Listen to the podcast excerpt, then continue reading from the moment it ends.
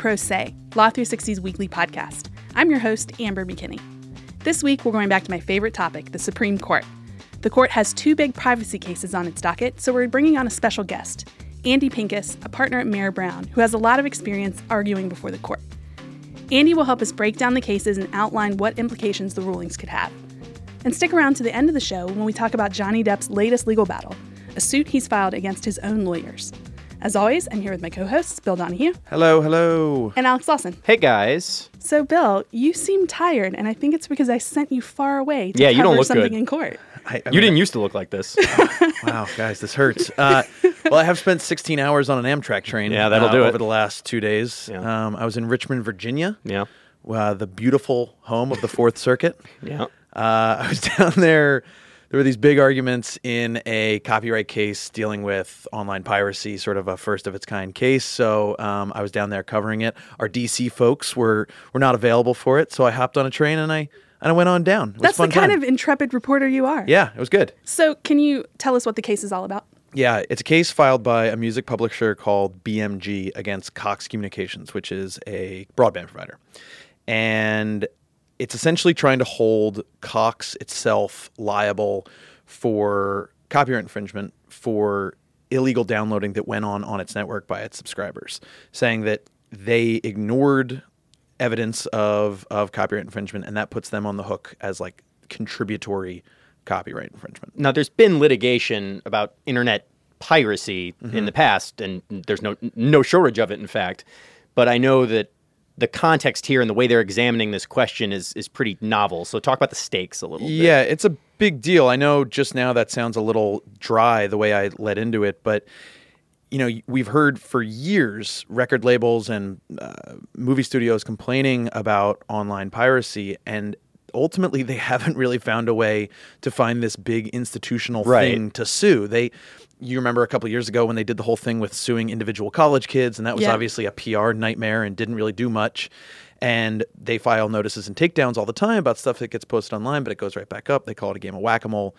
So this case is aiming to hold an ISP liable for illegal downloading. So it's a big issue whether or not they can actually do that. Um, for the most part, ISPs like Cox are immunized against this kind of thing by the DMCA, the Digital Millennium Copyright Act. Yeah, I was going to ask sort of what where the legal lines are as we know them. Yeah, yeah, yeah. So the argument here from BMG is that Cox lost the protection of that safe harbor that the DMCA provides them because they didn't terminate people who were called repeat infringers. Mm-hmm. People who, you know, 25 notices were sent to them saying that this person, this IP address downloaded stuff illegally. We saw them doing it. Yeah. Yada, yada, yada the DMCA requires in this sort of vague language that an ISP have a policy in place to get rid of people like that, to Okay. terminate your internet access. There's no definitions in the law, and this has sort of been lightly explored in courts. BMG argued whatever the definition is, you didn't meet it for, Yeah. for Right. finding for having one of these policies, and you don't get this sort of all powerful immunity anymore against our lawsuit strangely enough, a judge sided with them on this, and a month later, a jury returned a $25 million verdict against Cox for secondary copyright infringement. So it was a big deal. And it's a particularly big deal because, in terms of what it will mean if it's upheld at the Fourth Circuit, So, will it mean that they can basically terminate a bunch of customer service? Well, it won't. It'll mean. It'll mean. Or they'll have to. It'll mean that they'll have to. Right. That's the. Or that they'll be. Or that we don't know exactly what they have to do. There will be some kind of guidance they'll on when be they can- scared into doing it, Mm-hmm. and that's the sort of. Um, so there's been a lot of outside interest. The recording, the RIAA, the MPAA, um, sort of the big media Yeah. outside folks have all filed amicus briefs saying, you know, this is the thing that we need. This is what we need to to fight piracy. On the other end. Cable companies and consumer rights groups have said this is going to result in us censoring people and removing people's internet access And I'm all sure sorts of cable companies and these broadband providers, they have no interest in even just dealing. They just don't want to get into this. 'cause Exactly. They say making the we are- decision is going to be hard for them, and they, they don't say we are a telephone line. Yeah, We- right. If you called somebody on, on the telephone and committed a crime, Yeah. you don't hold the telephone line liable. Right. That's their Yeah. stance here. So, how did it go You know, so in were- the oral argument? Yeah, you were in the house. What was It- it? Uh, what was so that like? it was kind of up and down, and I said this to Amber after I got out of the hearing that, you know, it, they didn't talk about as much as I would have loved some of these big picture issues, some of the reasons why myself and a lot of other copyright folks are watching the case. But it wasn't boring. It was, I've covered a lot of oral arguments at appellate courts.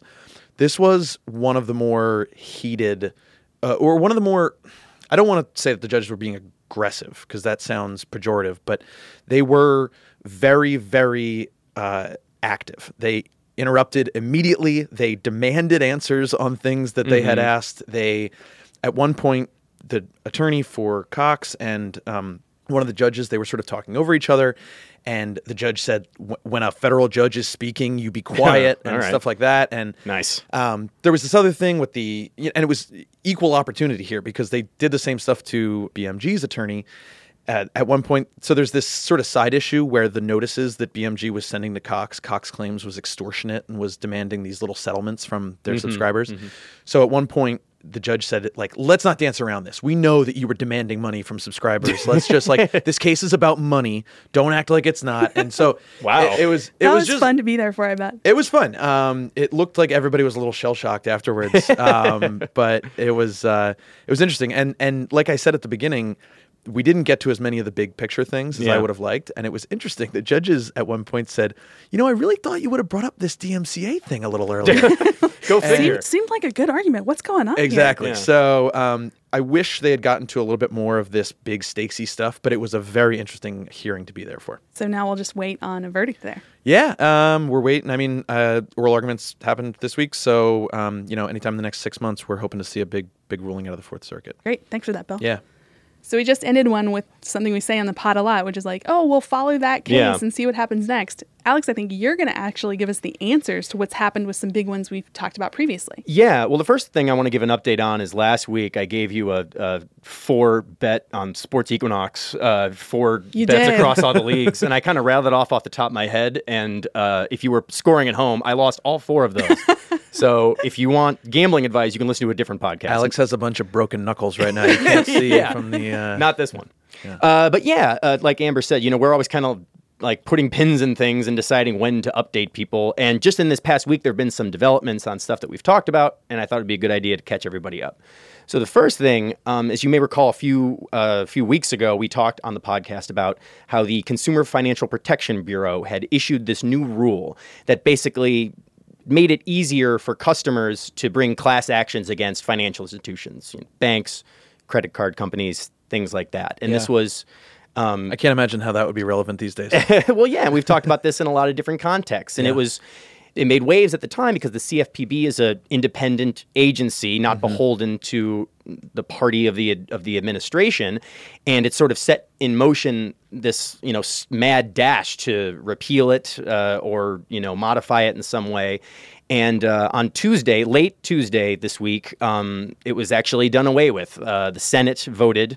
And it was a really close vote. Yeah, fifty-one to fifty uh, to uh, to repeal this rule. So, um, what does that mean? What's the impact of them repealing the rule? yeah. Um, so basically, this is yet another uh, ding in the class action landscape. We've talked uh, many times about how it's it's becoming harder for customers to sort of band together in the uh, you know within the court system and like unite their claims against these mighty financial Yeah. giants. I feel like that's been one of our the themes of the Pro Say podcast is talking about ways it's hard to bring class action. Right. Yeah, so now, I mean, with this rule off the books, these things will mostly head back to arbitration, which was sort of the, the state of play before. Um, our senior banking reporter, Evan Weinberger, wrote a story that said, you know, the CFPB is still going to do what it can to conduct oversight of these arbitration agreements to make sure they're carried out in a fair way. But for now, the class action uh, route is uh, largely foreclosed. Yeah. So. So what's the next one we want to talk about, Alex? Yeah, Bill, I think it was uh, you a couple of weeks ago, right? We Yeah, talked about me. the J and J talcum powder case. There was a 417 million dollar jury verdict against Johnson and Johnson in a case that was brought by a woman who claimed that uh, Johnson and Johnson's baby powder had given her ovarian cancer. And This is the one where we talked a lot about uh, what expert evidence was being presented and how how they were weighing that. Yeah, in the sort of a science-free trial. Yeah. Yeah. and the you know the the amount of the jury verdict again, four hundred and seventeen million dollars, made us and a lot of other people uh, raise their eyebrows because the scientific literature linking this product, the, the, talcum powder, to cancer is pretty specious. Mm-hmm. And that was discussed openly at trial. And as it turns out, well, we're not the only ones who thought that because so did uh, a California state judge who struck down that reward in wow. its entirety last week. And he did so largely on the grounds that we have talked about here. He said there was, there is uh, this is a quote, an ongoing debate in the scientific and medical community, uh, end quote, about the relationship between the powder and the disease. And the judge also called into question the validity of expert testimony, saying it was, you know, that uh, the plaintiff's expert witness had overlooked other factors that could have caused cancer, yeah. things like genetics and exposure to other elements and things like that. And this was a big deal because there's a lot of these talc related cases out there. Yeah, so. this was a real curveball because there's a lot of them in the queue. And it was like, well, what do you do when this kind of dubious verdict, uh, you know, comes down. And now, I mean, we know at least that there's, you know, when, when you're dealing with juries and juries get very emotional about people, you know, getting cancer using consumer products, but you know, the bench can serve as a backstop to that. Um, one of the most interesting pieces that we put out uh, was from Daniel Siegel, and he was basically the the thesis there was that there's a long road to hoe here, and these these sure. product liability cases take a long time to unspool. Mm-hmm. Um, it's also still up for appeal. Uh, they, that they, the, there is the door open to appeal this uh, this decision.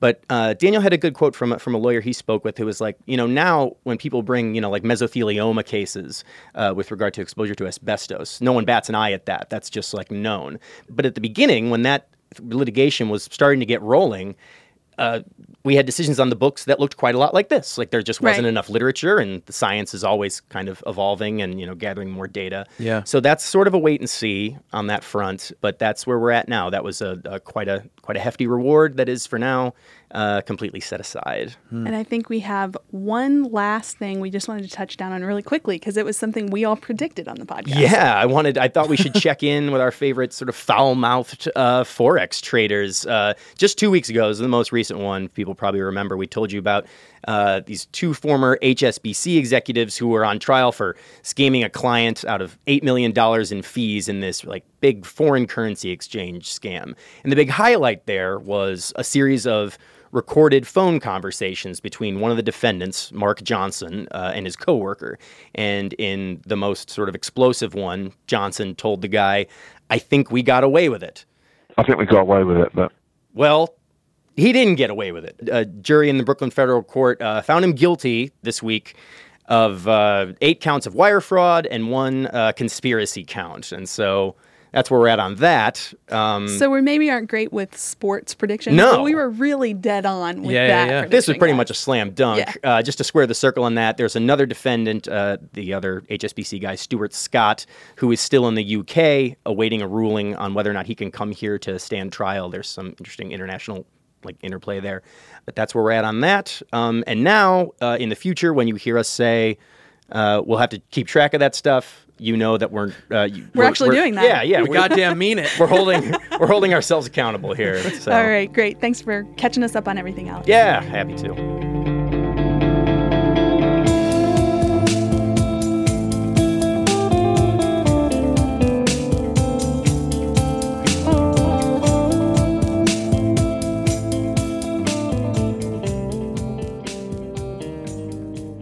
We talk a lot on this podcast about what the Supreme Court's weighing, and this term we have a couple of privacy cases that could be game changers.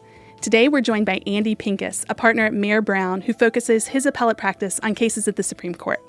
Andy's argued 27 cases before the High Court, scoring victories in big suits, including the landmark case of AT&T versus Concepcion. We're happy to have his expertise today as we break down two big privacy cases that the justices have agreed to hear. Welcome, Andy. Great to be with you. Andy, thanks so much for joining us. Um, the first case that we want to talk with you about is actually one that we discussed last week on the pod, and I figured it might be helpful to just catch some listeners up if they didn't catch that episode. It's a case that involves Microsoft, and it centers around whether the government has the authority to obtain personal email data from overseas servers. And the Microsoft case, you know, gives the Supreme Court an opportunity to clear up how far law enforcement can reach for data in this, you know, cloud-based world under the scope of a 1986 law, so not all that recent. That law is called the Stored Communications Act. Uh, Microsoft won in the Second Circuit, and it, it uh, successfully blocked the government uh, during a narcotics investigation from accessing email data that was stored uh, on a server in Ireland, and that's teed us up uh, for Supreme Court review here. So beyond just the parties involved, I'm sure you can tell us, you know, about some of the big picture stakes here. Why why does this case matter? The stakes are really huge uh, for anyone who has uh, information stored in the cloud, and obviously that's businesses today. That's people who use uh, every kind of email provider that you can imagine. Uh, that's everybody who people who store their family photographs or their personal documents. Everything today is stored in the cloud, and so the question here is uh, what is the ability of the U.S. government, and and by analogy, right. what does the U.S. think foreign governments can do? So we have Microsoft as one of the people arguing in this case. What are they going to argue before the justices about the reach of the government here? Well, as you know, this is really a fight about whether the government can order Microsoft to bring into the U.S uh, information that's on a server in Ireland. And the government says, well, Microsoft, you're in the U.S., we can serve you with process and we can force you to do that. Mm-hmm. Um, Microsoft is going to say, uh, no, that's wrong. Your authority under this statute only reaches to the territorial limits of the United States. And it's going to say that for a couple of reasons. Um, first of all, just to it's often helpful in these technology cases to think of an analogy in the physical world. Mm-hmm. So, if there was a U.S. company that ha- owned a hotel in Paris, and you were staying there, and your luggage was in the hotel room, nobody would think that the U.S. government could serve process on that hotel company in the U.S. and say, "Oh, by the way, I- I'd like to go. Could you go to this hotel room, box up the luggage, put it in a in a package and send it back to us in the U.S., people right. would say, no, that's obviously an extraterritorial application of U.S. law. So this is exactly the same thing. We're just in the world of technology. The government says it makes a huge difference because Microsoft can get the information, can re- both request and get the information seamlessly uh, from its computers in the U.S., but really that doesn't make much of a difference. So, why is the government making that argument? I, I assume they just think um, it's really going to stymie investigations if they can't get this kind of information. Well, it's certainly easier for them, and you know, right. often law enforcement people like to do the easiest thing. Uh, we've all watched Law and Order enough to know that. Uh, right. But, but it's not the only way. There are cybercrime treaties uh, that set up mm-hmm. very quick processes for the Justice Department here to go to its counterparts in other countries and ask for local process in those countries that would allow uh, those local authorities to get the electronic data and then share it uh, with the U.S. That's the right way to do this, but it's harder. So it seems like this is a, a complex question that, that sort of requires a, a, nuanced answer, but but that the court appears to be sort of set up to, to rule. You know, you can either do this or or you can't do this. Um, you know, the court often looks for for sort of you know low impact uh, ways that they can tackle a, a, legal problem. Is there sort of a middle ground here, or some more uh, uh, delicate path that they can walk than these two sort of black and white options? I don't think so, and I think the delicate path is really the one uh, that I was just talking about, which mm-hmm. is we have general rules that U.S. law doesn't rule the world. The Supreme Court has said that in a variety of contexts. We like to respect other countries. Mm-hmm. And to deal with this very problem, we've set up both bilateral uh, mutual legal assistance treaties and this uh, cybercrime convention. So the logical thing is to say to the government, those are the tools you use, and there's an important reason why think of the precedent that, that is set if the government can do this here. Why can't the Russian government go to Microsoft and say, gee, we're interested in these U.S. reporters for Law 360. We think they've got some interesting sources. We hear that their emails are stored on your server in America. Since you're happy to, the U.S. government is happy to force you to bring in information from Ireland, and they say they can do that with just U.S. process. We take the same position. Here's our Russian warrant will you please immediately download for us all that information uh, in the emails of those Law 360 reporters? What's America going to say back? Yeah, that really puts it in stark contrast there when we flip it around to a different country. So and I think that's one of the challenges for America is, you know, we're used to sort of saying our legal principles apply everywhere, but what the Supreme Court has said is comity, respecting other countries, requires us to think a little bit about how those principles play out uh, if, as you say, the situation is reversed. So I'd like to pivot a little bit and talk about our second case. We're going to stick with the, the territory of law enforcement and big tech companies, though, for this second one. The case is Carpenter versus U.S., and it's about whether law enforcement needs a warrant to obtain cell phone location records. The lower court said a phone's cell site location information counts as routinely collected business records, and the government can gather that without a warrant. So, what is Carpenter arguing in that case? Well, the, the argument in that case is Carpenter says just because this information is in the possession of a third party, my cell phone provider, as opposed to me, that doesn't eliminate the need for the government to use uh, the warrant process to get what is highly sensitive personal information. And what about what the government's going to argue there? Is this another one similar to the, the first case we talked about, where the government just wants the easiest, most expansive thing that they well, can get? Well, the government relies on yes, the government relies on some older cases that basically say, in the context of check processing statements, records that that a bank had, you know, back in the pre-technology era, information in the possession of third parties, uh, the so-called third-party doctrine. Even if it's private information, you've shared it with the third party. The third party has it, and if we can get it from them, it's an easy route, and that's preserved. And I think what's important to recognize here is what a difference technology makes. You know, in a, in a series of recent cases, most recently in the cell phone search case from a couple of years ago, the court said we have to look at the impact of technology and not sort of routinely, uh, without thinking, apply principles developed in the pre technology era to the technology area. In that case, the court said, yes, there's a search incident to arrest doctrine that says you don't need a warrant or probable cause to search uh, the body of an arrestee uh, when they're arrested, and you can search things that are on his person or her person. That doctrine was developed uh, in the pre technology era. So, address books, things in people's pockets or pocketbooks, there was a limited amount of information that could be gotten from that uh, doctrine. But the court said it's a world of difference when what's Yeah. in somebody's pocket is their cell phone Yeah. and it has every bit of personal information they have. We're not going to mindlessly say the way the government wanted us to, oh yeah, cell phone, cigarette case, address book, it's all the same. You can download the whole cell phone. We're going to look at what is the degree of intrusion and and do the justifications work. And I think what the court is going to do here and, is say that third party doctrine was developed in a context where relatively little personal information of individuals was in the hands of third parties.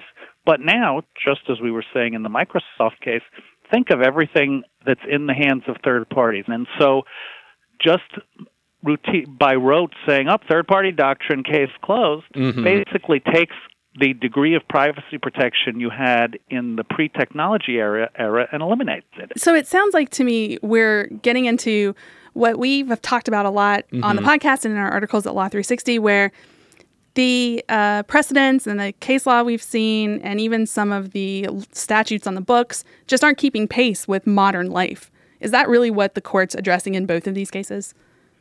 Well, I think the court is recognizing that, and I think actually, in the context of the Fourth Amendment's protection of your person and information against the government, they've done a pretty good job in in a series of cases. The cell phone case I mentioned, the GPS tracking case uh, that the court decided called U.S. v. Jones a few years earlier. They've done a pretty good job of saying we are going to look at Fourth Amendment principles in light of the real world effects of technology because our goal here is to preserve the degree of protection against government intrusion uh, that existed when the framers founded uh, wrote the Constitution, and that may require changing the rules a little bit to adapt to this new reality. Yeah, and it's definitely different even than that 1986 law we talked about with the first case. I mean, nothing was in the cloud back then, and Right. people weren't for the second case, Carpenter. People weren't walking around with cell phones in their pockets. So Be- Benjamin Franklin certainly didn't put Poor Richard's almanac on the cloud. That that much we know. But yeah, so um, exactly, but I but I think what you say is true. You know, Congress hasn't looked at these issues and revised them. So in the first case, we do have this 1986 statute that was adopted at a very different time, uh, and we're sort of the government by trying to invoke it in this context is a little bit trying to you know put a round peg in a square hole. Well, thank you for coming on to explain all of these cases to us. I think the legal listeners are going to be interested for the legal arguments, but everybody should pay attention Yeah. to these too because they're going to impact everyone. Yeah. All right, thanks a lot. Absolutely. Thank you.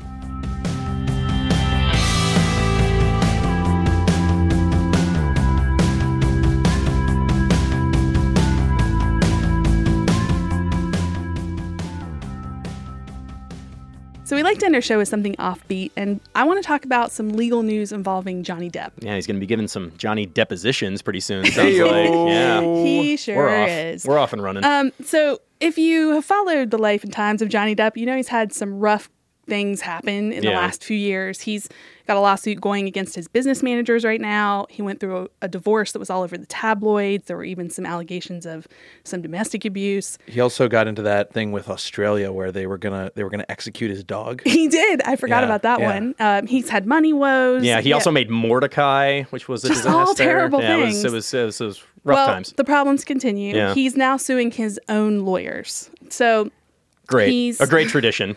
Yeah, I mean, and we also love to talk about that on the podcast. Yes. Anytime lawyers are being sued for the work they did. Yeah. Um, so his former lawyers um, were served a suit in California state court saying they breached their fiduciary duty by collecting improperly $30 million in contingent fees. Ouch. Yeah, so big numbers here. Okay. Um, the firm is quite a mouthful. It's Bloom, Hergott, Diemer, Rosenthal, LaViolette, No way, Feldman. Schenkman, and Goldman. We need to do a segment later on like very Firm like names? like onerous law firm names that we always have to write in full on first so reference. Anyway, they go, by ahead. the Bloom firm. We're going to call them that. Bloom Uh, firm. So if you're not in the circles of media and entertainment attorneys, they're uh, a boutique firm that does just that. So Mm-hmm. they're well known in that those circles, but probably not outside of that. Um, what exactly is alleged to have gone down here? So he's alleging a lot of things here. He says that Jacob Bloom, his attorney, engaged in years of misconduct through self dealing and failure to disclose some conflicts of interest. And he's Right. been a client in this firm for about 18 years, so a long time. Um, and some of that kind of peak Johnny Depp career time there. Yeah. He says they didn't disclose some dealings with his management company, his business managers. Who he's also in a separate legal fight with. Yeah, this is you can see how this was fraught. Absolutely. So he says that the firm was doing the attorneys were doing stuff like collecting fees from this business group. They're called, they're actually called the management group. Great. without they're saying they're collecting these fees without a contract. He said the attorneys didn't warn Johnny Depp that one of his houses was about to be foreclosed on, and that he didn't get the heads up until the proceedings had already started. So there wasn't much he could do at that point. Um, unjust enrichment, malpractice, violations of a bunch of business codes. He's it's a kitchen sink kind of suit here. Now, see, if he was getting legal advice from the Bloom firm, which is Jake. The guy what was his name Jacob, Jacob, Bloom. yep. He would have been in a lot better hands if he would defer to his Pirates of the Caribbean co-star Orlando Bloom. Wow. It seems like they were seems like he'd be more better solid. friends. Yeah, you know, yeah. think it'd be probably Connecting the dots here Yeah. on the Pro Say podcast. Yeah. So, um, we said a second ago this isn't the only suit that Johnny Depp has going. He hit that business group, the management group, Yeah. with a $25 million suit in January. So, in that one, he says there were just a bunch of missteps by what his business managers were doing. He says that they collected $28 million in contingency fees, again, without a written agreement, um, loaned $10 million to third parties without Johnny Depp knowing it, uh, delayed some filings of income taxes. And so he was on the hook for penalties to the tune of about $6 million. He was like, guys, I didn't bust my ass starring in Transcendence, so you guys could skim it off the top for these contingency fees. Well, I think to me the best part of this, the suit against the business managers, was that the management group came back and said in a countersuit, Well, that's the thing with any time you like, if you want to sue us, like we've got some stuff that we want to dig into. he's sure got some stuff. Let me give you a little taste of what they've got. Yeah. He, uh, they say that Depp demanded a extreme lifestyle that cost him more than $2 million a month okay. to maintain. That's pretty high even for a celebrity, right? Yeah. Like that's pretty extreme. So they said he just didn't listen to their warnings. He was running out of money and he just wouldn't listen. Smoking cigars Here's- rolled in, in rare bird feathers. Kind of. Let Yeah. me give you the list. 75 million to acquire and furnish 14 residences, 18 million on a yacht and more than 45 luxury cars. Seems like a okay number of cars. Yeah. And then his monthly expenses were also quite intriguing. $30,000 a month on wine, Hmm. Cool. $300,000 a month for 40 full-time employees, I mean, I don't know how He you could get by without. people. Yeah, I mean, look, I get it. and then $150,000 a month for security guards to watch him and his family full-time. I like that. Th- so those were very. I mean, if you average out, like he's paying one hundred and fifty thousand dollars a month for the security guards and three hundred thousand for forty full time other employees. I don't know. Those are they better be good. They're like SEAL Team Six is watching this house. Right? He's also got like forty thousand dollars for private screenings of The Tourist. I don't know what this is. This is this doesn't make any sense. No one cares about this movie, Johnny. Yeah, so I I just wanted to flag this as Johnny Depp digging into even further legal woes here. Well, we wish him well, or perhaps not. I don't know. I don't really care. Depends on his next movie. Am I gonna like his next movie? yeah. That's that's what it all comes down to. Recent history says no, but we'll but we'll see. All right, thanks for talking about this with me, guys. That'll wrap us up for today. Thanks for being with me, Bill See you again next week, guys. and Alex. See ya.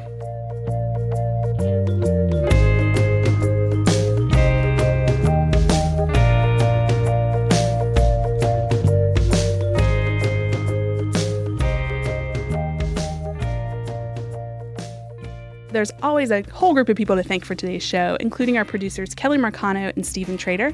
We'd also like to thank our special guest Andy Pincus and contributing reporters this week Evan Weinberger, Pete Brush, Dave Simpson, and Allison Grande. Music for the show comes from Silent Partner and Little Glass Men. If you want to know more about anything we've discussed today, check out our website, law360.com slash podcast. And if you like the show, leave us a review on iTunes. Thanks, and join us again next week.